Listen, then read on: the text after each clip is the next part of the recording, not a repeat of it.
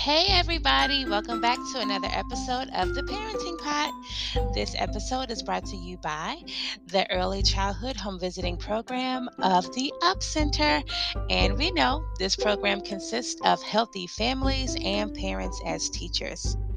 So, in today's episode, we're talking about breastfeeding, and we're going to get down to the breastfeeding basics.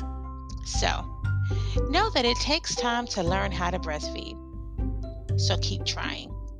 Relax and enjoy it. And definitely ask for help if you need it. Your newborn should be fed when hungry rather than on any set schedule. When your baby starts to fuss, or you see her bringing her fist to her mouth or making sucking noises, get ready, mom. It's time to feed. So, let's just go over some basic tools for breastfeeding. Wash your hands and get a drink of water, juice, or milk to give you the extra fluids that you need. Get into a comfortable sitting position or lying position. Use pillows and prop your feet or lie on your side. Turn your baby so she faces your nipple and gently tickle your baby's lip with your nipple. Wait until her mouth is wide open as when she cries. Then pull her mouth to cover as much of the dark area around your nipple as possible. Your baby's nose and chin should be touching your breast. Position is everything. Remove your breast by putting your finger in the corner of the baby's mouth and breaking the suction. So, at first, nurse about eight times over a 24 hour day. If baby sleeps more than five hours without nursing, tickle her cheek to awaken her. Nurse on both breasts at each feeding.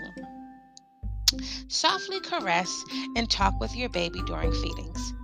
This is as important as the milk that you give her. Now, listen, don't give up breastfeeding just because things aren't going well right away. If your breasts are sore and don't get better within a few days, ask for help from our milk team. We have our lactation consultants here to help you through this process. Remember, each baby is different, each nursing time is going to be different, but just staying the course and remembering the benefits of breastfeeding will keep you on the right path. We have a wonderful team here to help you with the Early Childhood Home Visiting Program, and they are ready to step in and assist you in breastfeeding your baby. Once again, thank you for tuning into another episode of the Parenting Pot. If you have any questions or concerns, reach out to your parent educator so that they can get you plugged in with our milk team or simply have a conversation with your OB or your pediatrician about your breastfeeding concerns. Thanks so much, guys, and have a wonderful day.